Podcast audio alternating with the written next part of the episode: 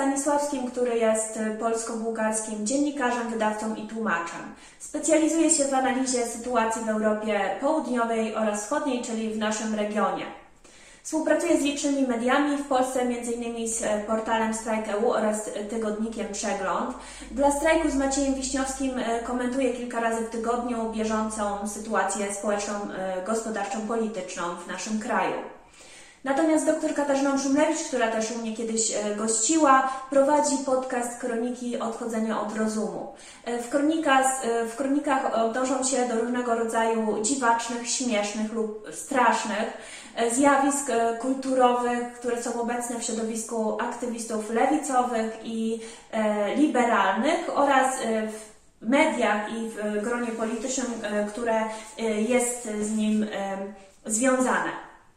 Rozmowa została poświęcona debacie publicznej, a raczej jej tłumieniu oraz zabijaniu pluralizmu politycznego, co jest coraz bardziej widoczne po tej stronie liberalnej i lewicowej, wbrew temu, co ona sama o sobie zwykła mówić. Bojan mówi o e, propagandzie i dezinformacji w kontekście wojny rosyjsko-ukraińskiej. E, wskazuje na mm, taką skłonność polskiej opinii publicznej do akceptowania nawet sprzecznych przekazów pod warunkiem, że są one zgodne z naszym jakimś dominującym afektem i skojarzeniami. No z Rosją mamy, jak wiadomo, skojarzenia złe. W związku z tym jesteśmy gotowi wbrew wszelkiej logice rzucić się e, właściwie na wojnę. Tak, e, takie nastroje można obserwować w mediach e, społecznościowych. Bojan mówi też o bardzo wielu wcześniejszych wydarzeniach politycznych w kraju i na świecie oraz o tym, jak były relacjonowane w mediach.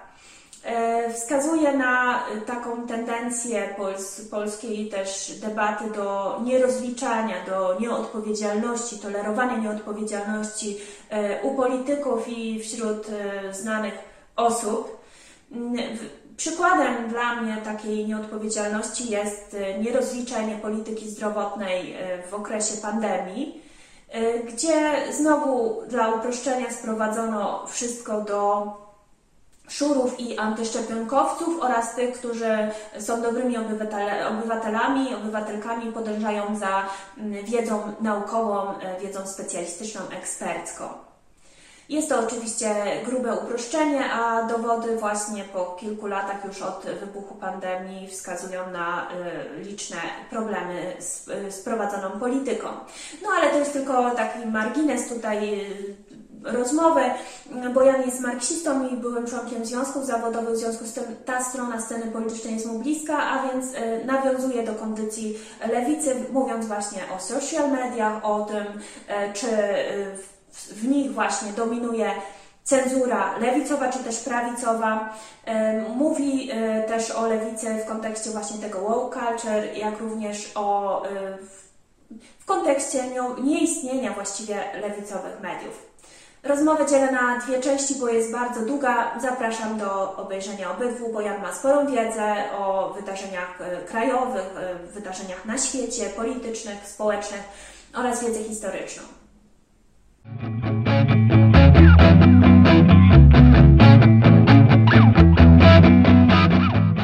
Niestety pierwsze pytanie wycięło się w trakcie nagrywania, dlatego mm, dodaję osobno, że Zapytałam Bojana o to, czy może wyjaśnić oglądającym, dlaczego osoby popierające zaangażowanie Polski w wojnę przeciwko Rosji działają po myśli Putina, są ruskimi onucami i zdrajcami sprawy narodowej. No ja nie umiem odpowiedzieć e, na to pytanie kompetentnie, ponieważ e, ja takich test nie stawiam. Jeżeli ktoś uważa, że e, posiadanie poglądu innego niż ten, który został podyktowany jako prawda do wierzenia przez wszystkie korporacyjne media i większość rządów tak zwanego kolektywnego Zachodu. Używam tej frazy, zdaję sobie sprawę z tego, że ona jest zaczerpnięta z rosyjskiego wokabularza, ale wydaje mi się bardzo adekwatna. No jeżeli ktoś stawia takie tezy, to niech ich sam przychodzi i broni. No ja jestem i zawsze byłem, od kiedy uzyskałem jakąś taką świadomość, już nawet niekoniecznie polityczną, ale w ogóle świadomość dorosłego człowieka i świadomość świata, w którym żyję, zawsze uznawałem e, dyskusję i debatę i ścierające się poglądy jako interesujące zjawisko, no, godne ludzi inteligentnych i godne ludzi inteligentnych intelektualnie i godnych ludzi inteligentnych emocjonalnie. E, I uważam, że to, co dorośli ludzie powinni głównie robić e, w swoim życiu, w jego, w tej części publicznej, że tak powiem, to właśnie powinni się spierać o różne rzeczy, powinni dyskutować na temat swoich poglądów, na temat swoich opinii, na temat, swoich, na temat swojego światopoglądu, filozofii i tak dalej. I to jest, jeżeli oczywiście ta, ta dyskusja i, i, i te debaty są ubrane w jakąś e, przyzwoitą, cywilizowaną, kulturową formę, to wówczas jest to bardzo zdrowe dla każdego społeczeństwa, dlatego że społeczeństwo musi rozmawiać o rzeczach ważnych, jeżeli w ogóle chce się rozwijać. E, nie jestem pewien, mówiąc szczerze, obserwując te atawistyczne odruchy polskiej opinii publicznej, czy polskie społeczeństwo ma takie życzenie, żeby się rozwijać. Wręcz przeciwnie, muszę powiedzieć, że e, nabieram, nabieram wrażenia cokolwiek odwrotnego. No ale to już są jakieś takie niuanse, o których być może jeszcze będziemy rozmawiali. E, więc e, nie potrafię powiedzieć, no, nie potrafię powiedzieć, co za tym stoi, nie będąc jednym z tych, którzy są animatorami tego rodzaju antykultury. E, i antydebaty. Mogę powiedzieć, e, co uważam na ten temat politycznie. Uważam, że to jest wysoce szkodliwe zjawisko. Uważam, że jest ono niebezpieczne, zwłaszcza dla ludzi, którzy starają się myśleć samodzielnie. No, pochlebiam sobie, że się do takich zaliczam.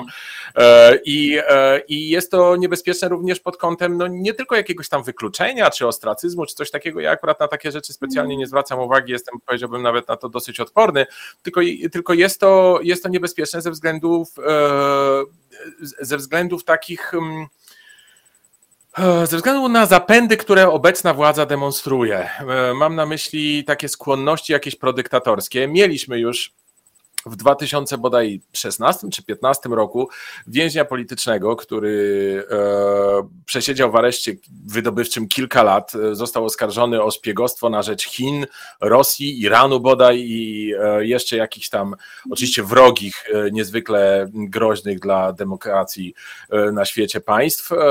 Nazywa się Mateusz Piskorski, już tam wyszedł, nie wiem, rok temu czy kilkanaście miesięcy temu. Nie, jak rozumiem, nie udało mu się, no nie miałem wglądu, nigdy się tak nie zainteresowałem bliżej bliżej tą e, jego sprawą, ale e, no, jedyne co o nim wiedziałem, jedyne co o nim wiedziała ta część opinii publicznej, która jakkolwiek się interesowała tym zagadnieniem, no to to, że miał jakieś takie skłonności prorosyjskie, był kiedyś w samoobronie, no i, e, i, i rozumiem, że był mile widziany w ambasadzie rosyjskiej w Warszawie. No, żadna z tych rzeczy, o ile mi wiadomo, zgodnie z polskim kodeksem karnym, ani żadnym innym kodeksem, żadną inną regulacją prawną, nie jest ani wykroczeniem, ani przestępstwem, ani tym bardziej zbrodnią. Więc, więc wydaje mi się, że ta pętla może może zostać, e, no może się jeszcze bardziej zacisnąć. Do niedawna jeszcze no nie, nie miałem żadnych obaw tego rodzaju, ponieważ wyglądało na to, że władza, e, władza Prawa i Sprawiedliwości Jarosława Kaczyńskiego nie jest zainteresowana zamykaniem dziennikarzy. No ale wydaje mi się, że to się może zmienić, dlatego że wchodzimy w taki etap, w którym już e, polityki praktycznie żadnej nie ma, są tylko chwilowe wzmożenia, jest oczywiście rozhuśtywanie emocjonalne społeczeństwa.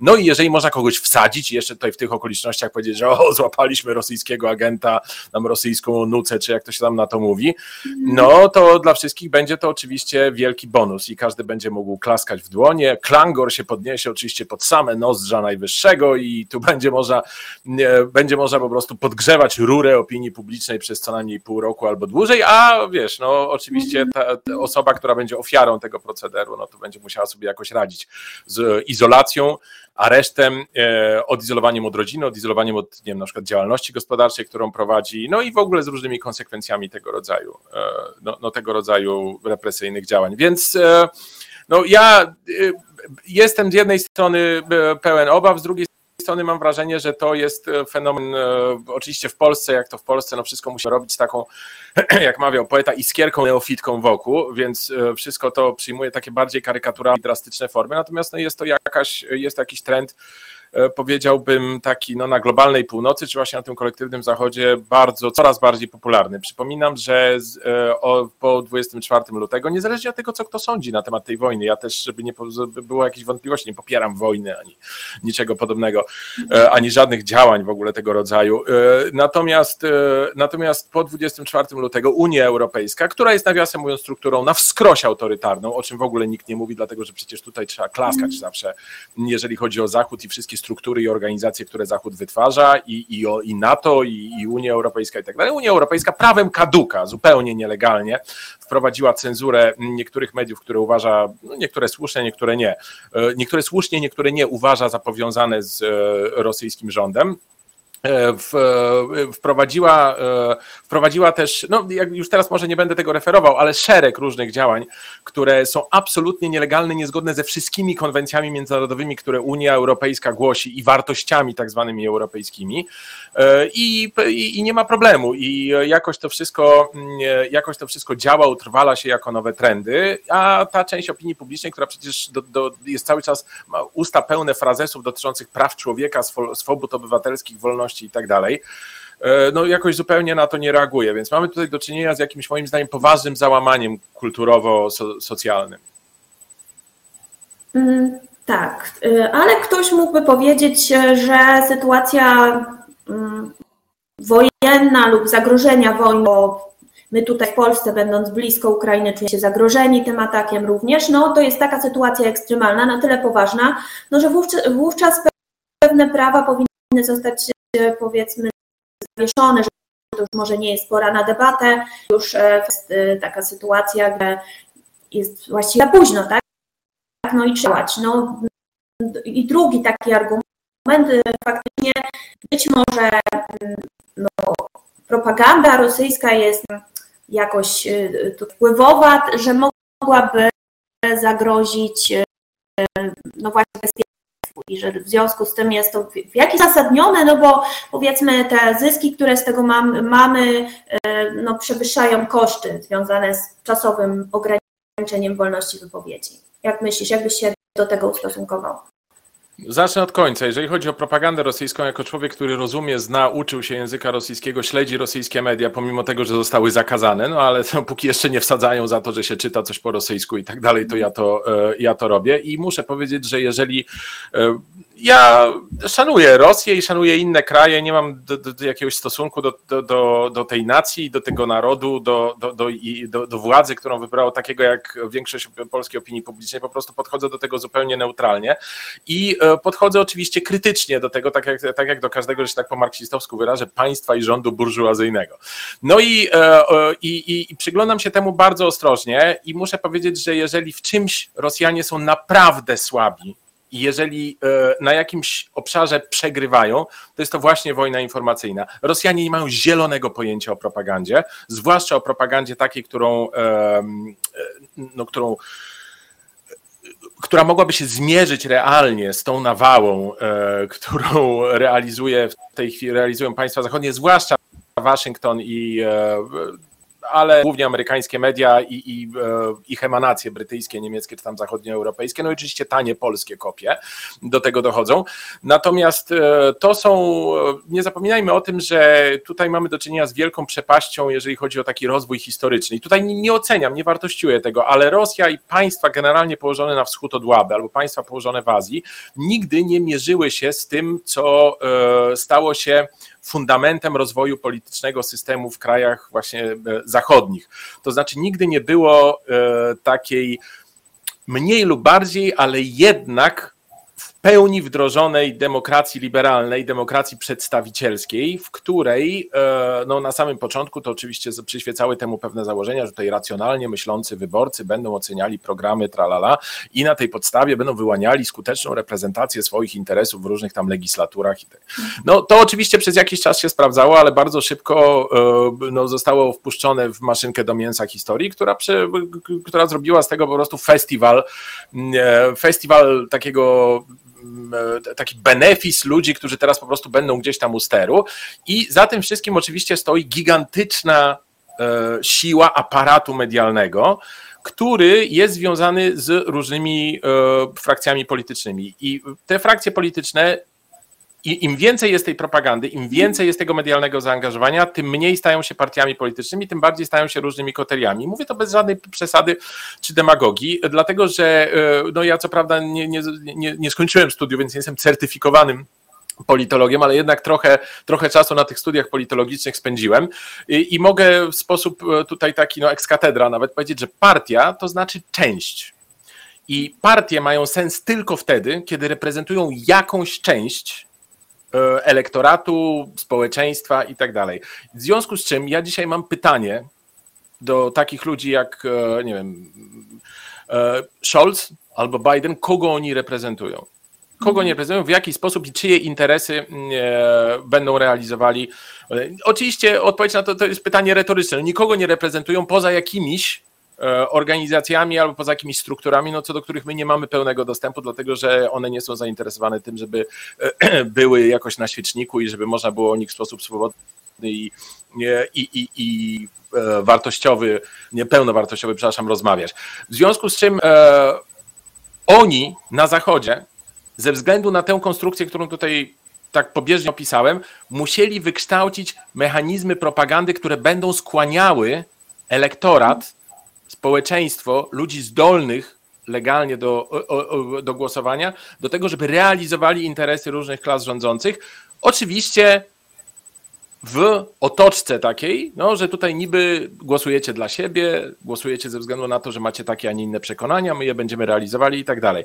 I dzięki temu, znaczy nie tyle dzięki temu, co no, wskutek rozwoju tego mechanizmu powstało słynne powiedzenie, niestety nie pamiętam kto je ukuł, ale chętnie tutaj e, copyright e, prawda, oznaczył, że gdyby głosowanie miało cokolwiek zmienić, to już dawno zostałoby zakazane. No więc żeby, żeby stwarzać pozory, żeby cały czas ta machina się rozwijała, żeby ona się utrwalała i jako kulturowa, e, mm, i jako taki kulturowy matrix, jako polityczny matrix, no to trzeba było wykształcić bardzo poważne mechanizmy właśnie w zakresie propagandy. W Rosji, w Azji, w naszym regionie Europy Środkowo-Wschodniej, czy tam Południowo-Wschodniej, czy jak to chce to nazywać, nigdy do takich rzeczy, nigdy, się, nigdy nie było tego systemu, nigdy nie, nie funkcjonował on na tyle długo, żeby, e, żeby te, ta, ta propaganda się e, rzeczywiście wykrystalizowała, utrwaliła i żeby się w jakiś sposób tutaj mogła zamanifestować jako wielka siła.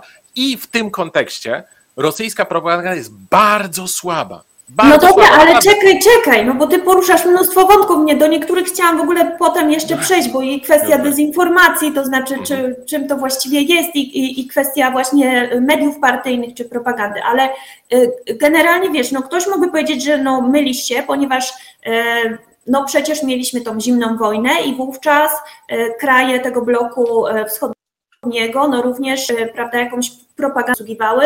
Nie, nie byliśmy tutaj tak technologicznie zacofani, no żeby nie było prawda, e, prasy, telewizji, e, była cenzurowana, w związku z tym można sobie tak myśleć, że od innej strony gdzieś tam też dochodzono do rozwiązań. Oczywiście częściowo tam załatwiano to przymusem, prawda, zakazem e, właśnie cenzurą. To, co gdzie indziej załatwiano umiejętną, umiejętnym manipulowaniem opinią publiczną poprzez jakieś tam y, psychologiczne techniki na przykład. Tak? No ale ktoś mógłby tutaj właśnie zauważyć taki wątek. Co, co o tym myślisz? Dlaczego to nie wpłynęło cenzura i właśnie no.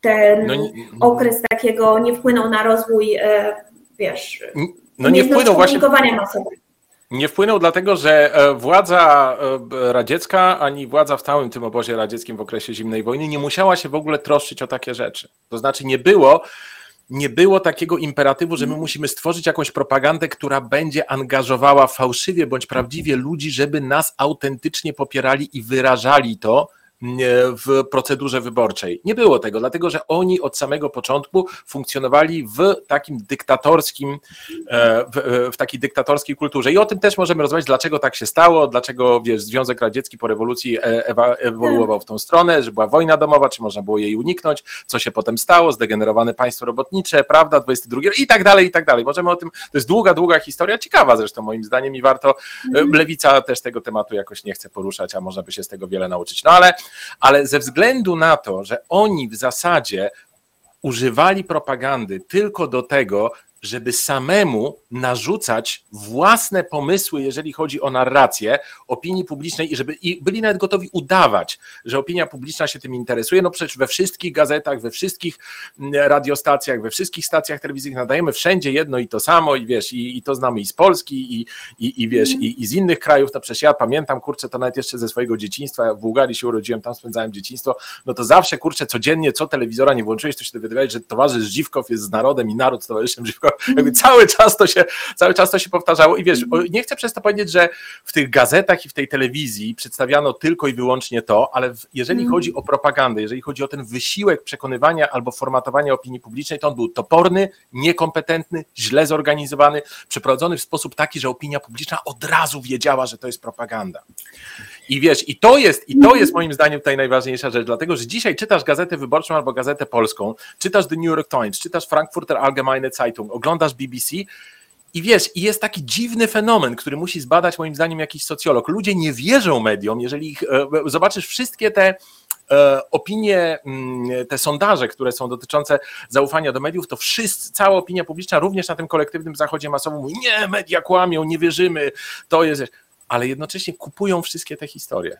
Więc tak. to jest, wiesz, to jest fenomenalna rzecz, to jest coś, czego się ani, wiesz, ani Berry, ani Stalinowi, ani Żdanowowi, ani, ani wszystkim tym ludziom którzy odpowiadali jakoś za ten pion e, taki właśnie narracyjno-propagandowy w obozie radzieckim, nikomu się to nie udało. I nie udało im się dlatego, że tutaj, wiesz, po jednej stronie mieliśmy właśnie autentyczną potrzebę polityczną, sterowania opinią publiczną, a po drugiej stronie mieliśmy tylko autentyczną potrzebę narzucania własnej dyktatorskiej woli, bo i tak się trzymało te wszystkie narody krótko i te narody nawet specjalnie nie protestowały dlatego że są po prostu do tego historycznie przyzwyczajone.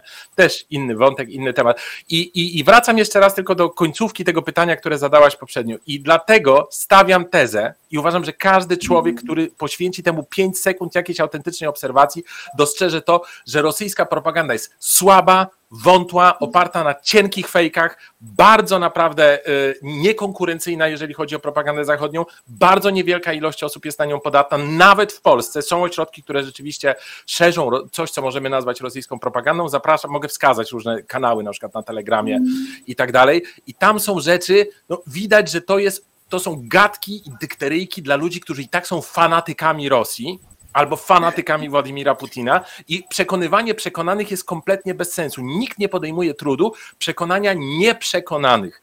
Cały czas szuka się ludzi, którzy będą po prostu w sposób wierno poddańczy podążali za rosyjskimi wątkami narracyjnymi, propagandowymi, czy jakbyśmy ich tam nie nazwali. Tych ludzi jest bardzo mało i rosyjscy spece, macherzy, czy jakby tego nie nazwać, do dzisiaj tego nie byli w stanie zrozumieć i nie są w stanie wsłuchać się w głosy. Jestem pewien, że są marketingowcy w Rosji, którzy takie rzeczy rozumieją. Nie są w stanie wsłuchać się w ich głosy, nie interesuje ich to i dlatego między innymi Rosja dzisiaj przerżnęła całą wojnę informacyjną. Gdyby te, ta wojna toczyła się na memy, to już by Rosja była dawno rozczłonkowana.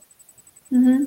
Czyli uważasz, że wszystkie te afery, które były w ostatnich latach podnoszone o tych e, nieprawdopodobnej ilości rosyjskich troli, jakieś e, wręcz, e, no tutaj przecież były podejrzenia wpływu rosyjskiego na wynik wyborów w Stanach Zjednoczonych, to wszystko było samo w sobie propagandą? Tak, i to zostało udowodnione. Gdyby oczywiście kto e, polskie, polscy dziennikarze poświęcili temu trochę czasu, to dowiedzieliby się, że cała ta saga e, dotycząca rzekomego udziału Rosjan, jakichś Rosjan, nawiasem mówiąc, nie wiadomo dokładnie o kogo chodzi, bo ci, których oskarżono, tam było 9 czy 15 osób później, e, których oskarżono, to oni którzy mieli uczestniczyć w jakiejś fabryce troli i tak dalej, no to oni, oni, oni chcieli nawet się stawić przed amerykańskimi sądami. I wtedy im powiedział, nie, nie, w sumie to jest okej. Okay. No ale, ale zmierzam do tego, że była, była badana, była, była badana ta, ta, ta, ta, ten pomysł na to, E, czyli wpływ Rosjan w 2015 i 2016 roku na wybór prezydenta Stanów Zjednoczonych. Tak, to było badane przez komisję, której e, komisję e, Kongresu amerykańskiego parlamentu, której przewodził jeden z najbardziej agresywnych i, i, i jeden z najbardziej takich twardogłowych prokuratorów amerykańskich, niejaki Robert Mueller, któremu dano wszystkie możliwe instrumenty do ręki, żeby zniszczyć Donalda Trumpa i tak, żeby nie było, że ja go popieram, ja tam nie jestem żadnym fanem Donalda Trumpa, mm. ale jestem fanem jakiejś elementarnej, jestem, jestem legalistą, no to znaczy tak długo, jak jest jakieś prawo, to należy go przestrzegać, chyba, że jest mhm. konieczność jego złamania, jakaś podyktowana wyższą sprawą.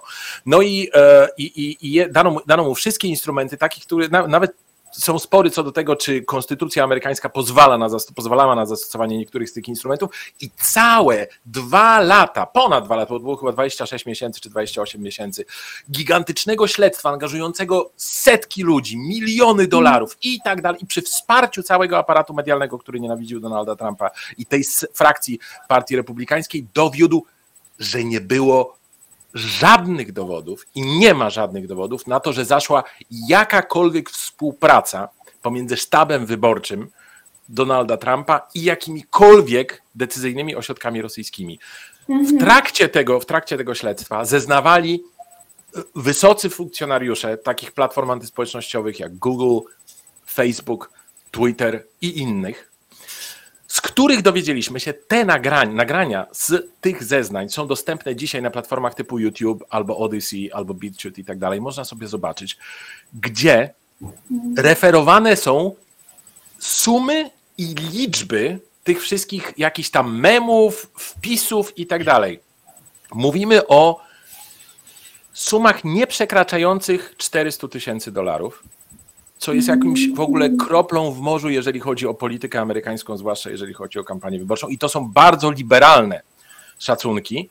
Mówimy o jakichś memach, bo to w większości były jakieś memy, które rzeczywiście były gdzieś tam wypuszczane przez różne far, tak zwane farmy troli, nie tylko nawiasem mówiąc w Rosji, ale również w Wietnamie, jakichś tam innych azjatyckich krajach. Większość z nich nie odnosiła się w żaden sposób do wyborów, tylko były to jakieś memy o Jezusie, o ludziach, którzy, nie wiem, tam e, o, o, albo o Bernim Sandersie, no jakieś takie, ale to, to naprawdę to była, to, to, były, to, to była beka, jak to się dzisiaj mówi, w większości. E, albo to były jakieś tam sprawy dotyczące na przykład prawa do posiadania broni w Stanach Zjednoczonych, no nic, co by było bezpośrednio związane z wyborami. Natomiast wydaje mi się, że to, co jest najważniejsze w kontekście, e, w kontekście tego, w kontekście właśnie tej, tej, tej wojny, którą tutaj rozgrywano za pomocą Rosji pomiędzy jedną a drugą frakcją establishmentu amerykańskiego, jest to, że teraz, i to już od kilku, no kilkunastu chyba nawet miesięcy się toczy, no przynajmniej gdzieś tak około roku, trwają prace komisji, która bada tych, którzy oskarżyli różne ośrodki rosyjskie i nie tylko rosyjskie o e, współpracę z kampanią Donalda Trumpa mhm. celem e, wsparcia jego jakiegoś tutaj, e, celem wsparcia jego kampanii, żeby on wygrał wybory. I ta komisja w odróżnieniu od tej pierwszej zaczyna osiągać pierwsze poważne śledcze cele. I będą już niedługo akty oskarżenia wobec ludzi, których już tutaj no, yy, mogę wymienić tam kilka nazwisk, ale e, polska opinia publiczna pewnie nie jest z nimi zaznajomiona, e, takich jak George Papadopoulos czy, czy coś takiego. No, to, są, to, są, to są ludzie, którzy rozbujali całą tę aferę, od których to się zaczęło i którzy będą teraz karnie odpowiadali za to, że doprowadzili do szaleńczej prowokacji, która kosztowała miliony dolarów, skończyła się śledztwem, które z kolei skończyło się fiaskiem. Więc e, jeżeli chodzi o tę kwestię, to ona jest załatwiona dla każdej osoby, która ma minimum jakiegoś e, krytycznego myślenia i chce się tym, temu przyjrzeć bliżej, to łatwo jest dostrzec, że to, to już jest temat pozamiatany. Więc jeżeli chcemy teraz rozmawiać o propagandzie rosyjskiej, to no, ten akurat wątek musimy wyłączyć. Rozumiem, no właśnie, bo chciałam nawiązać do mm, popularności słowa dezinformacja, to znaczy od jakiegoś czasu widzę pogłębione nawet już nie tyle jakieś, e, wiesz, artykuły dziennikarskie, materiały, ale książki powstające, takie już bardziej naukowe opracowania dotyczące właśnie dezinformacji. Wcześniej były fake newsy, wcześniej były właściwie od rozwoju intensywnego, e, od rozwoju intensywnego internetu, pojawia się też chyba wtedy pojęcie postprawdy. To były takie, wszystkie gdzieś tam takie, tworzące takie wrażenie, że jesteśmy no e, podlegamy jakimś bliżej niezidentyfikowanym wpływom, które mogą naprawdę poważnie zagroży, zagrozić, no nie wiem, czy to w zależności od momentu, prawda, czy to ogólnie na przykład y, wierzę w badania jakieś naukowe, czy to, y, czy to systemowi gospodarczemu, politycznemu mm, i tak dalej. No i, e, i, kiedy na przykład otwiera się taką książkę dotyczącą dezinformacji, albo czasami teorii spiskowych, to też jest jakieś tam analizy właśnie powstają. E, I jak otwiera się taką książkę na przykład e, sprzed kilku kilkudziesięciu dni widzę jakaś książka Anny Mierzyńskiej, e, efekt niszczący, jak dezinformacja wpływa na nasze życie. Oczywiście już jest to i co czytamy w, w opisie, prawda, tej książki, no, że tutaj e, kampania szczucia na LGBT, propaganda rosyjska e, i tam chyba kwestia antyszczepionkowców. Mm. I już w tym momencie ja mam taką wskazówkę, że to jest książka, która jako dezinformację, przedstawia po prostu być może populistycznie, ale jednak wyrażone po prostu poglądy jednej ze stron sporu politycznego. Oczywiście. Oni również to robią w jakiś, mówię, to może być w sposób uproszczony, marketingowy, tak. Natomiast to są na przykład łagodniejsza polityka w zakresie COVID, restrykcji związanej z COVID-em, no to była po prostu, były to była to część sporu dotyczącego polityki zdrowotnej.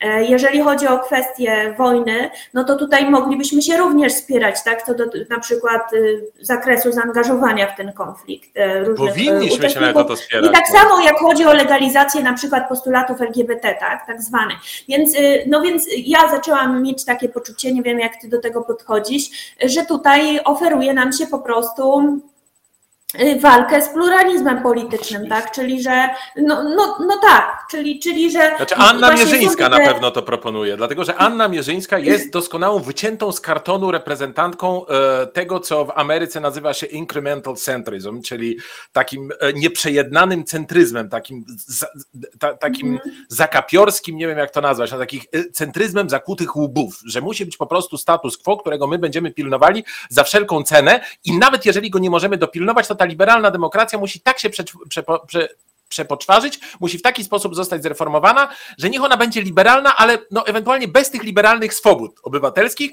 byle Aha, była... będzie tyranny. Tak, tak, będzie tyranny. Taki liberalny, no nie wiem, już nie chcę tutaj się odwoływać do takich utartych postulatów jak no. liberalny faszyzm i tak dalej, ale wiesz, ale y, zmierzam do tego, że to będzie, bo to chodzi o to, żeby był liberalizm, żeby było status quo i nawet jeśli trzeba z niego wyjąć te wszystkie rzeczy, które konstytuują faktycznie filozoficznie liberalizm, to i tak będzie ok, bo chodzi o to, żeby właśnie był, wszystko było tak jak trzeba, wolny rynek, parlament, partia demokratyczna, partia konserwatywna, przepraszam, ta republikańska, i żeby tu nie było żadnych ruchów. I jeżeli, żeby to zapewnić, jeżeli trzeba zabrać ludziom coś, co dotychczas było motorem napędzającym te, te, mm, ten mechanizm, to nie ma problemu, to oni to zrobią. I oczywiście Anna Mierzyńska jest po prostu tanią kopią tego, w związku z czym ona nawet nie jest propagandystką, ona jest, jak się nazwałem, woźną internetu i ona tym rzeczywiście jest. Ona jest dokładnie tym, co ja i doktor Szumlewicz krytykujemy w e, tych naszych programach, gdzie są ludzie tacy, co przeczesują takimi grabkami do zbierania, to, to Kasia powiedziała, takimi grabkami do zbierania jagód, no żeby nie trzeba było ich tam, mm. wiesz, ręcznie mm, po jednej, to przeczesują internet i patrzą, kogo tu zlustrować, kto tu może być ruskim agentem, z jakiego powodu, kto gdzie dał lajka. I oczywiście,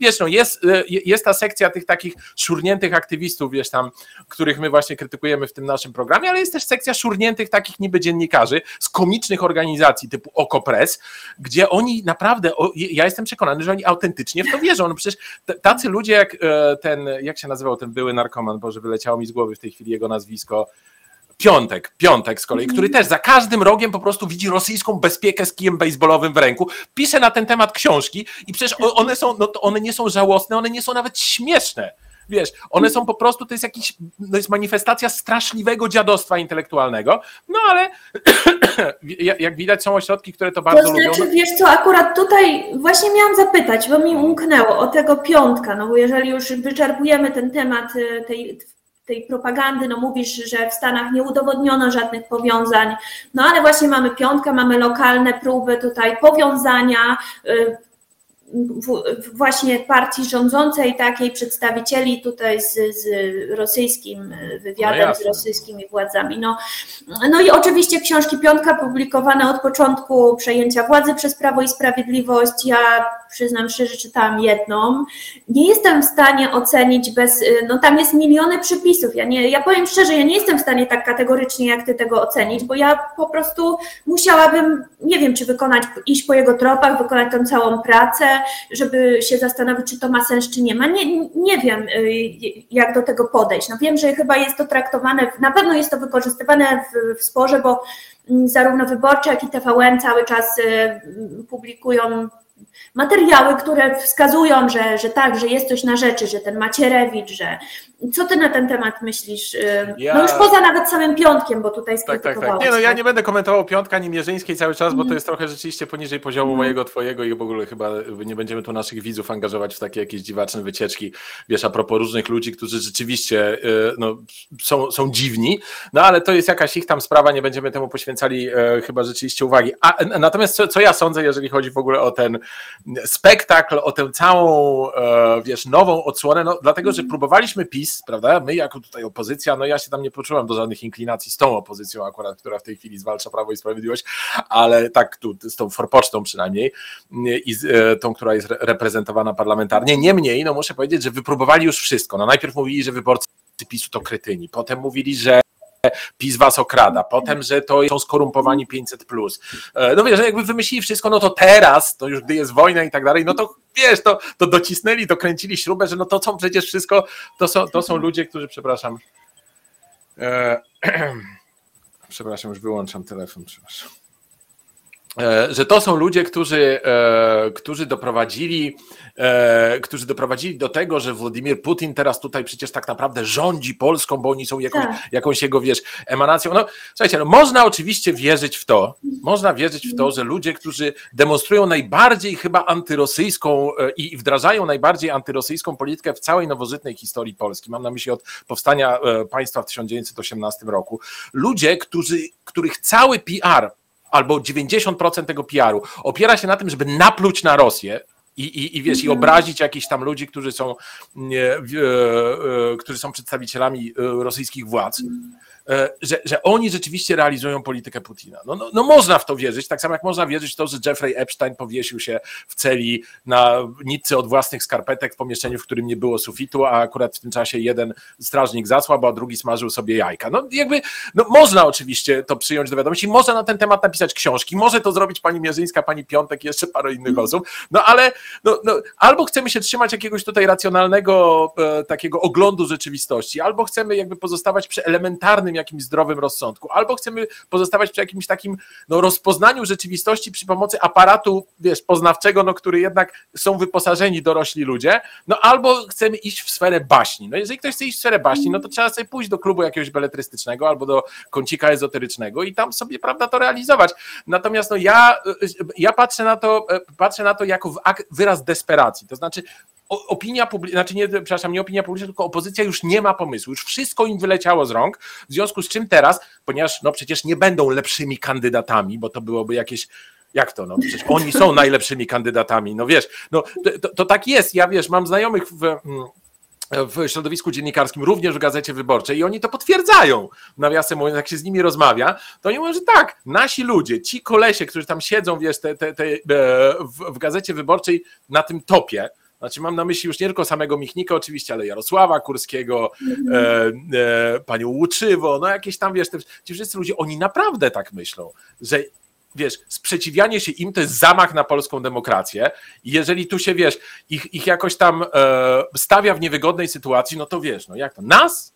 Bohaterów? Prądem? No wiesz, no, to jest, to jest, e, to jest taka, to, to jest taki odruch, no, który, e, który oni sobie, w związku z czym ja mam takie przekonanie, że oni mogą autentycznie nawet ze względu na po prostu ten e, e, ze względu na intensywność tego myślenia, oni mog, mogli się sami ulec tej własnej propagandzie, że tak, no oni walczyli z komunizmem, komunizm to Rosja, teraz Rosja tutaj, teraz PiS tu w jakiś sposób według nich realizuje znowu PRL bis czy coś takiego, no czyli Rosja, jakby wiesz, to u nich to się, to, to jakoś działa, nie? Oczywiście w umyśle każdego przytomnego człowieka, który nie jest zaczadzony własną mitomanią albo jakąś taką dominującą, wiesz, dominującymi ideologicznymi kliszami, no to to jest to jest do niczego, no to się jakby nie nadaje w ogóle do jakiejkolwiek intelektualnej konsumpcji, no ale ale wiesz, no niektórzy to kupują, no i widać, że to wiesz, to działa. Znaczy nie no, prosty, prosty tutaj jakiś taki argument, no wystarczy popatrzeć faktycznie na działania, tak, Prawa i Sprawiedliwości, bo tak to sobie moglibyśmy dywagować. No jeszcze zanim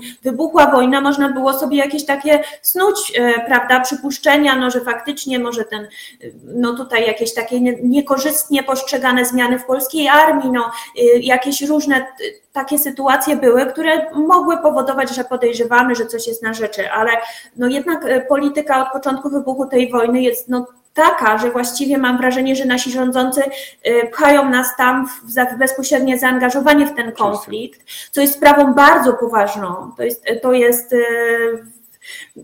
jakieś takie wydarzenie no, historyczne, które, które to nie jest jakaś przypadkowa afera, to jest bardzo poważna sprawa, no i jednak tutaj oni są y, tak zaangażowani mocno w to i emocjonalnie od prezydenta przez wszystkie te szczeble, że wydaje mi się to, mm, no faktycznie w tym momencie mówić o, o tym, że oni prowadzą prorosyjską politykę, to Dziadostwo zupełne, oczywiście. I to, e, wiesz, no jak na, jak na memach, it does not compute. No po prostu tego się nie da, wiesz, nie, nie, no nie da się tego pozbierać tak, żeby to, to, to jakoś postawić przed sobą albo stanąć wobec tego i powiedzieć, hmm, to wygląda na konstrukcję, która rzeczywiście jest logiczna. No nie da się tego zrobić, ale oczywiście cały czas niektórzy próbują. No i teraz możemy dywagować na temat tego, dlaczego niektórzy próbują. No to jest cała, ca, cała wiesz, tu jest wiele różnych wątków, które, które można by rozkminić. Niemniej, mi się wydaje, że e, znakomitym przykładem, który można w, tej kontekście, w tym kontekście przywołać, jest słynna słynna afera, która złamała kręgosłup e, taki wyborczy, elektoralny Platformy Obywatelskiej w 2014 i 2015 roku, czyli te ośmiorniczki, e, Sowa i przyjaciele, pamiętasz, takie, była taka afera, gdzie tak, trzej tak. kelnerzy, trzej kelnerzy zawiązali podły spisek przeciwko demokratycznej trzeciej tak. Rzeczpospolitej, żeby tutaj właśnie. No i, i, i natychmiast oczywiście ruszył taki prawicowy publicysta, który napisał książkę obcym alfabetem, że to obcym alfabetem pisane na ruskich serwerach, tralala a jeszcze dodatkowo tam wiesz, Stonoga w tym e, tutaj wybił przy okazji, e, to, bo to ludzie, on dzisiaj jest człowiekiem memem, ale to ludzie nie pamiętają tego, że błysnął wtedy przy tej okazji, bo, bo, bo, bo powiedział, że powiesił to na chińskich serwerach. No to Chiny, Rosja to w zasadzie jedno i to samo. Tak, no, tak, no i obcym alfabetem, no i oczywiście ja tę książkę przeczytałem, nawiasem mówiąc, tak jak książę, y, książki tego piątka, to tam czytałem do pierwszej, dziesiątej, tam dwunastej strony, już wiedziałem, że dalej nie będę czytał, bo po prostu nie, nie, no nie, nie dam sobie rady z tym estetycznie. Natomiast e, tę akurat książkę przeczytałem, no i wiesz, jakie tam są konkluzje. Jeśli się dobrze wczytać, to w ogóle jest to książka, która ma tam ileś set stron, można by ją ścisnąć i madłem i wypadnie z niej pięć zdań. I te pięć zdań to jest takie, że Falenta to był koleś, który kiedyś handlował węglem i miał kontrakty z jakimiś ludźmi, którzy byli Rosjanami, którzy sprzedawali węgiel, wtedy w ogóle węgiel z Rosji był sprzedawany masowo do Polski, więc w ogóle nie wiem co to. No i oczywiście trzeba założyć, nie wiem dlaczego trzeba tak założyć, ale według tego autora należy tak założyć, że każdy, kto handluje węglem albo surowcami energetycznymi w Rosji jest powiązany z KGB, GRU, czy tam teraz FSB, mhm. GRU i tak dalej, w związku z czym, no, no wiesz, jakby to jest taka zasada takich krytyńskich skojarzeń, no Skoro handluje węglem i jest Rosjaninem, to należy do służb. Skoro należy do służb, no to jest powiązany z Władimirem Putinem, ponieważ Władimir Putin kontroluje wszystko, w tym również amerykańskiego prezydenta. W związku z tym każdy, kto handluje z nim, jest automatycznie rosyjskim agentem, który realizuje tutaj realizuje wpływy rosyjskie, w związku z czym, wiesz, y, y, złamanie kręgosłupa Platformy Obywatelskiej i umożliwienie otwarcie drogi do władzy Prawu i Sprawiedliwości, to była rosyjska robota. A ja stawiam tezę teraz, i to, to oczywiście jest głupie, to są bajki dla, dla idiotów, a ja teraz postawię tezę taką, oczywiście nie mam na to dowodu, to jest moja hipoteza badawcza. Zreferuję ją bardzo krótko. Otóż Platforma Obywatelska była partią, która y, była, jest cały czas partią, która ma taki bardzo bardzo, powiedziałbym, europocentryczną wizję realizacji swojej polityki. I mhm. stąd między innymi wzięło się to, co Kurski wymyślił, że tam Tusk to jest für Deutschland, dziadek z Wehrmachtu i tak dalej. I rzeczywiście Platforma Obywatelska od samego początku taka była. Była wspierana również od samego początku przez niemieckich konserwatystów. Niemieccy konserwatyści mają wielką historię wpływania na, e, bardzo długą i skuteczną historię wpływania na proces wewnątrzpolityczny w krajach Europy Środkowej, Wschodniej, Południowo-Wschodniej. Tak możesz e, na chwilkę możesz zatrzymać, bo muszę zwierzę wypuścić, A. które mi wytnę to. Nie, no dobra, spoko. E, ta, ten wpływ właśnie niemieckich konserwatystów jest widoczny również w kraju mojego pochodzenia, w Bułgarii, gdzie oni mhm. utrwali i pomogli stworzyć, utrwalić i zapewnić władzę przez 15 lat gangsterowi, który się nazywa Bojko Borysow, który rządził tym krajem w e, sposób straszliwie autorytarny. Już nie będę opowiadał o, o, o mafijnych i gangsterskich różnych ekscesach, mm, ale to jest wszystko robota niemieckich e, konserwatystów i to jest udowodnione jest na ten temat literatura. Tak samo jak wiadomo o, o, o, o kongresie liberalno-demokratycznym, o tak zwanych niemieckich pieniądzach, które mm, prawica chętnie podbija to jako temat, e, wiesz, taki dla nich bardzo oczywiście. No więc e, i, i też widać wyraźnie, że gdy Tuskowi się zapaliły tutaj, zapaliło się pod nogami grunt, jak, jak Prawo i Sprawiedliwość, a konkretnie Jarosław Kaczyński, jak wysunął spod jego, e, spod stóp Donalda Tuska dywan, no to natychmiast Angela Merkel załatwiła mu operetkową e, robotę w Unii Europejskiej, był prezydentem czy tam przewodniczącym Rady Europejskiej, no z wielkimi kompetencjami. Człowiek mógł otwierać i zamykać posiedzenia tej Rady, no wielka sprawa. No ale oczywiście co tam zainkasował, to zainkasował. No i e, nie da się ukryć, że e, chciał iść na emeryturę, sam to wielokrotnie referował, ale no ktoś, ktoś jednak go skłonił, żeby na tę emeryturę nie szedł. I teraz, e, no ja oczywiście tutaj mam wrażenie, że to są te e, różne ośrodki, które powiązane z CDU, CSU i tak dalej. No i teraz i teraz myślę sobie, myślę sobie tak, ze względu na to, że Angela Merkel była bardzo takim e, zorientowanym na, na, na federalizację Europy liderem e, Niemiec, że miała, dob, miała bardzo skuteczny wpływ na kraje naszego regionu, nie tylko Bułgarię i Polskę, to samo dotyczy Słowenii, Chorwacji, w dużej mierze dotyczy też Orbana, dlatego że ludziom się wydaje, że Orban to jest jakiś produkt nie wiadomo czego, jakiejś rosyjskiej propagandy. Nie. E, Viktor Orban jest produktem Unii Europejskiej i jest na ten temat literatura, jakich on ma e, jakich on ma przyjaciół w Unii Europejskiej, tylko nie akurat w sferze politycznej, tylko w sferze gospodarczej, głównie zresztą niemieckich przemysłowców. No i, e, i ona, i, i, i wiesz, i Amerykanie po długim okresie takiej, można powiedzieć, po, po, po długim okresie takiego, po, takiego drapania się po głowie i zastanawiania się, co tutaj dalej e, robić. I po tym, jak e, mieliśmy te takie dziwne dziwne dosyć z mojego punktu widzenia takie geopolityczne ruchy, bo to z jednej strony mieliśmy szczyt NATO-Rosja tam w 2009, czy który to był rok, potem mieliśmy wycofanie tych instalacji e, tutaj z militarnych amerykańskich z Polski, które były E, które były tutaj. Potem mieliśmy szczyt NATO-Rosja, no potem mieliśmy jeszcze e, w ogóle nowe otwarcie, to za Obamy wszystko jeszcze. I, i, i, a później nagle się okazało, że nie. Potem jakaś tam, wiesz, arabska, arabska wiosna, a potem właśnie mm, e, ekscesy na Ukrainie w 2014 roku. Jakby wszystko to się bardzo szybko zmieniło i wydaje mi się, że ze względu na to, że Amerykanie ponieważ podpalili jednak pół świata, to musieli powrócić do bardzo takiej konkretnej, manualnej nawet powiedziałbym, kontroli różnych rządów tutaj, e, w, przynajmniej w Europie, w tym naszym regionie, na wschód od Łaby, no to postanowili, że wstawią tu swoje, swojego konia trojańskiego i że właśnie tym będzie Prawo i Sprawiedliwość. I oni uznali, że Prawo i Sprawiedliwość będzie idealna, dlatego że Prawo i Sprawiedliwość to są ludzie, którzy, tak samo jak nawiasem mówiąc SLD, zrobią wszystko za napiwek. Mieliśmy już Millera i, e, i, i Kwaśniewskiego, którzy otworzyli tutaj tajne więzienia CIA, i którzy wzięli 15 milionów dolarów według e, dokumentów, e, które, które są częścią publiczną, w domenie publicznej są częścią śledztwa przeprowadzonego przez organy Unii Europejskiej. Wzięli 15 milionów dolarów, nawet nikt od tego podatku nie zapłacił. No ale no i, i, i, udało się, prawda? I teraz i oni myśleli, że tutaj będzie dokładnie tak samo i się nie pomylili. No przypomnijmy sobie te wszystkie groteskowe, kuriozalne akcje Dudy, który na przykład mówił, że oni zbudują sami bazę dla wojsk amerykańskich, która będzie największą bazą w Europie i nazwą to Fort Trump. Wiesz, no i, i było, takich, było takich różnych dziwnych rzeczy, naprawdę, e, naprawdę cringe'owych, bardzo, bardzo dużo i dla, i dla Amerykanów to było idealne. I, i, I wiesz, tylko problem polega na tym, że im się wydawało, że Prawo i Sprawiedliwość to jest taka normalna partia, to znaczy partia, która mm. będzie próbowała rzeczywiście tutaj wykorzystywać te mechanizmy, które są utrwalone jako status quo do tego, żeby z pomocą oczywiście amerykańską, żeby tu cały czas wygrywać wybory, utrwalać władzę i tak dalej. A okazało się, że to są ludzie, którzy są walnięci, którzy nie mają zielonego pojęcia o polityce, którzy wiesz, potrafią jedynie właśnie wywoływać te tymczasowe wzmożenia emocjonalne, czym doprowadzają do, do jakiegoś takiego moralnego i etycznego i właśnie emocjonalnego wyzysku społeczeństwa, które stoi naprawdę już na krawędzi, jakoś tak psychicznie biorąc. Polska opinia publiczna jest naprawdę w strasznie, w strasznie kiepskim stanie. Mm, I, I, widać, że oni się robią coraz bardziej nieprzewidywalni, dlatego że nie potrafią, bo to jest po prostu gang Olsena i oni nie potrafią, wiesz, rządzić i utrzymać, e, utrzymać władzy. Mają poważną opozycję, która też jest wspierana przez różne ośrodki zachodnie.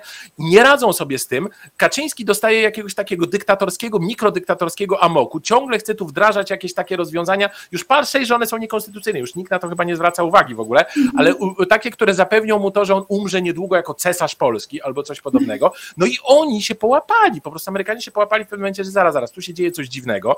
Nie mówiąc o tym, że wygrała w tej chwili frakcja, która nie lubi Trumpa, a y, Jarosław Kaczyński i jego ludzie postawili wszystko właśnie na Trumpa. W związku z czym teraz jest nowy projekt amerykański na wszelki wypadek, gdyby, gdyby Prawo i Sprawiedliwość im wierzgnęło w jakiś ostateczny sposób, który się nazywa Polska 2976, jak tam tego topowego katolika Szymona Hołowni. Zanim oczywiście stoi Michał Kobosko, były szef Biura Rady Atlantyckiej w Warszawie. No więc dla mnie, dla mnie sprawa tutaj jest jasna, że tym, znaczy jasna to może za dużo powiedziane, ale taka jest moja hipoteza badawcza, że za mhm. tymi intrygami, które w przestrzeni publicznej rozgrywają się jako spektakularne skandale, nie stoi żadna rosyjska propaganda, ani żadne FSB, ani żadne GRU, tylko stoją służby, albo nawet nie służby, tylko po prostu ambasada amerykańska, dlatego że to jest po prostu dla nich wygodne. I ja uważam, że ta moja teza nie jest do udowodnienia, ponieważ nie mamy na to żadnych dowodów, na które moglibyśmy wskazać i powiedzieć, że o, to dokładnie tak jest, ale uważam, że jest dalece bardziej logiczna niż wszystko to, co opowiada się, te opowieści dziwnej treści o tym, że to Rosjanie tutaj, wiesz, długa ręka Kremla. Nie no, wiesz, no to były takie, no przecież też gdzieś tam lewica wyciągała, że wiesz, że tam Amerykanie tylko tupną nogą, no to już nie można żadnych y, zmian przeprowadzić, ani nie można. Y, z podatkami też y, oponowali dla korporacji, więc to, jakby to były te motywy. No, były ewidentnie, jest to bardzo, bardzo mocno taka proamerykańska władza i no, na pewno nie prorosyjska w każdym mhm. razie. A trochę zacząłeś ten wątek o tym, jak to wygląda mm, w innych częściach naszego regionu. No bo też mówiłeś e, jakiś czas temu, że do, do mnie mówiłeś, że, mm, że dużo pracy wymaga, żeby przebić się przez propagandę jednej i drugiej strony, żeby pozyskać jakieś wiarygodne informacje na przykład na temat e, wojny. No u nas właśnie jest tak, że jest ten konflikt ustawiony jako moralny, czyli no każdy, kto miałby jakiekolwiek nawet pytania, nawet pytania, nie, nie, nie mówiąc już o tym, że miałby inne poglądy na to, jak powinniśmy tą politykę w obliczu konfliktu prowadzić, no to jest uznawany za zdrajcę narodowego, jest koniec dyskusji. No a jak wygląda to e, i, i poziom tych informacji i właśnie kwestia całej tej propagandy wojennej e, w innych krajach, które są ci znajome, nawet nie wiem, fałszu od Bułgarii. Czy, mhm. No więc muszę powiedzieć, no, no, nie mogę nie powtórzyć tej, tej kliszowatej frazy, że pierwszą ofiarą wojny jest prawda. No to po prostu mhm. tak jest i musimy to e, postawić jako punkt wyjścia. Dotarcie do informacji, które stwarzają wrażenie wiarygodności jest rzeczywiście trudne. Jest troszeczkę łatwiejsze teraz niż byłoby to w przyszłości w tym powiedzmy świecie analogowym zupełnie, dlatego że jest dużo osób, które tej prawdy, że się tak tak wyrażę, poszukują i potem to mhm. demonstrują właśnie na różnych, zwłaszcza telegramowi blogerzy, to jest, to jest no jedno z takich miejsc, którego się jeszcze nie udało cenzurować w pełni, chociaż częściowo się dało. I, i tam, tam można rzeczywiście śledzić, samemu można to, to, to robić, jeżeli ktoś ma czas i, i, i jakoś zasoby, ale można też śledzić ludzi, którzy ewidentnie inwestują strasznie dużo w to, żeby przebrnąć przez wszystkie te rzeczy, które są dostępne w domenie publicznej i spróbować powiązać jakieś wątki. I na przykład, gdy New York Times mówi, e, jakiegoś anonimowego tam przedstawiciela Departamentu Stanu, no to ci ludzie szukają, kto to mógł być i kto to mówił wcześniej, gdzie to mówił i w jakich innych mediach jeszcze to wyszło i czy ta wypowiedź na pewno nie została na przykład źle przetłumaczona albo jakoś tam, wiesz, fałszywie zacytowana albo wyjęta z kontekstu albo coś takiego i w ogóle mhm. nawiasem mówiąc okazuje się, to jest, to jest jakiś dramat, że mm, e, wiele z tych anonimowych wypowiedzi to są po prostu takie rzeczy, które już gdzieś kiedyś zostały powiedziane, i one są po prostu, wiesz, nawet nie zmieniają słów, nawet nie zmieniają szyku zdania, po prostu się mówi na inną okoliczność, mówi, cytuje się tę samą wypowiedź jakiegoś anonimowego analityka, w związku z czym, wiesz, w wielu wypadkach to po prostu może być tak, że ktoś wywiesił, wiesz, tablicę, że dobra, w razie tego cytujcie to, to, to, takie są wypowiedzi i zawsze anonimowo, nie? No więc, a czasem jest też tak, że oni powiedzą, że proszę bardzo, to jest wypowiedź, która tutaj jest cytowana jako anonimowego, tego, a tak naprawdę powiedział to doradca do spraw bezpieczeństwa Joe Bidena, Jake Sullivan czy ktoś tam inny i powiedział to wtedy i wtedy w innym kontekście, w związku z czym tu i tu jest to zastosowane fałszywie, jest to zrobione z premedytacją po to, żeby wprowadzić błąd opinię publiczną, czy coś takiego. I to jest fascynujące. To jest naprawdę, to jest, jakie, dziwi mnie, że jeszcze do tej pory nie powstały co najmniej trzy doktoraty, wiesz, na znanych i polskich uczelniach na ten temat, bo to jest, bo, bo materiału źródłowego jest tak dużo, że można by po prostu siedzieć, badać i badać. I to, jest, mm. i to jest jakby sprawa pierwsza. Sprawa druga to jest kwestia tego, że e, że niestety musimy stanąć w prawdzie i powiedzieć sobie, że około 90%, no nie, może 85% informacji, które są podawane na co dzień na temat tego, co dzieje się na frontach, właśnie na jednym froncie, tak naprawdę rozczłonkowanym mm. trochę, wojny e, na Ukrainie, jest, e, e, jest po prostu fałszywych. To jest nieprawda. Dlaczego to jest nieprawda teraz? Głównie ze względu na to, że polskie media, mówię w tej chwili o polskim tutaj tym, o polskiej systematyce, polskie mm. media w sposób bezkrytyczny, jeden do jednego przepisują to, co e, wytworzą media e, e, ukraińskie, czy tam prorządowe, kijowskie i tak dalej. I to są, i to, i wiesz, i one, ponieważ jest to przepisywane jeden do jednego, to mamy oczywiście w związku z tym powstają pewne incydenty, tak jak było przy, przy, przy okazji tej rakiety, która walnęła koło Krubieszowa, dlatego, że oni co zrobili na samym początku? Po prostu posłusznie, ruki po szwam i wzięli i zaczęli przepisywać to, co, co wszyscy ci doradcy Zełańskiego i tam jacyś jego spin doktorzy e, zaczęli na temat tej, e, tego, e, tego incydentu, w jaki sposób zaczęli go komentować, to oni to przepisywali jeden do jednego i dopiero się pozbierali, wiesz, w środku nocy, kiedy u nich to był dzień, prezydent Biden, no tam jeszcze wcześniej były takie sygnały, ale powiedzmy to był taki kropka na D. Prezydent Biden wyszedł i powiedział, to nie była żadna rosyjska rakieta wystrzelona przez Rosjan i mhm. przestańmy już międlić ten temat, bo to naprawdę się zaczyna robić głupie i niebezpieczne. No i wtedy oni nagle, wiesz, no zdębieli, jakby ich ktoś do prądu podłączył i w środku nocy musieli zrobić specjalne zebranie Biura Bezpieczeństwa Narodowego, żeby odwrócić całą narrację i żeby stworzyć, e, e, wiesz, Dudzie mhm. podstawy do tego, żeby wyszedł i powiedział, nie, no nie, no to po prostu to było inaczej, no to nie, nie można oskarżać Rosji, nie, nie wyciągajmy pochopnych wniosków. Ja wtedy oglądałem, wiesz, Dudę rano, bo oczywiście spałem wtedy, kiedy to się działo i mm. zobaczyłem prezydenta Dudy odmienionego zupełnie. Ja nie znam takiego prezydenta Dudy. No ale tam, proszę bardzo, tutaj takie katarzis, no i wszystko się udało, prawda? Wszystko zostało e, posprzątane i ogarnięte. Niemniej jest to takie pęknięcie w Matrixie, które moim zdaniem no, powinno nam, e, nas skłaniać do tego, żeby właśnie dostrzegać słabości tego, co robi e, polski establishment medialny, czyli po prostu przepisywanie, walenie jeden do jednego.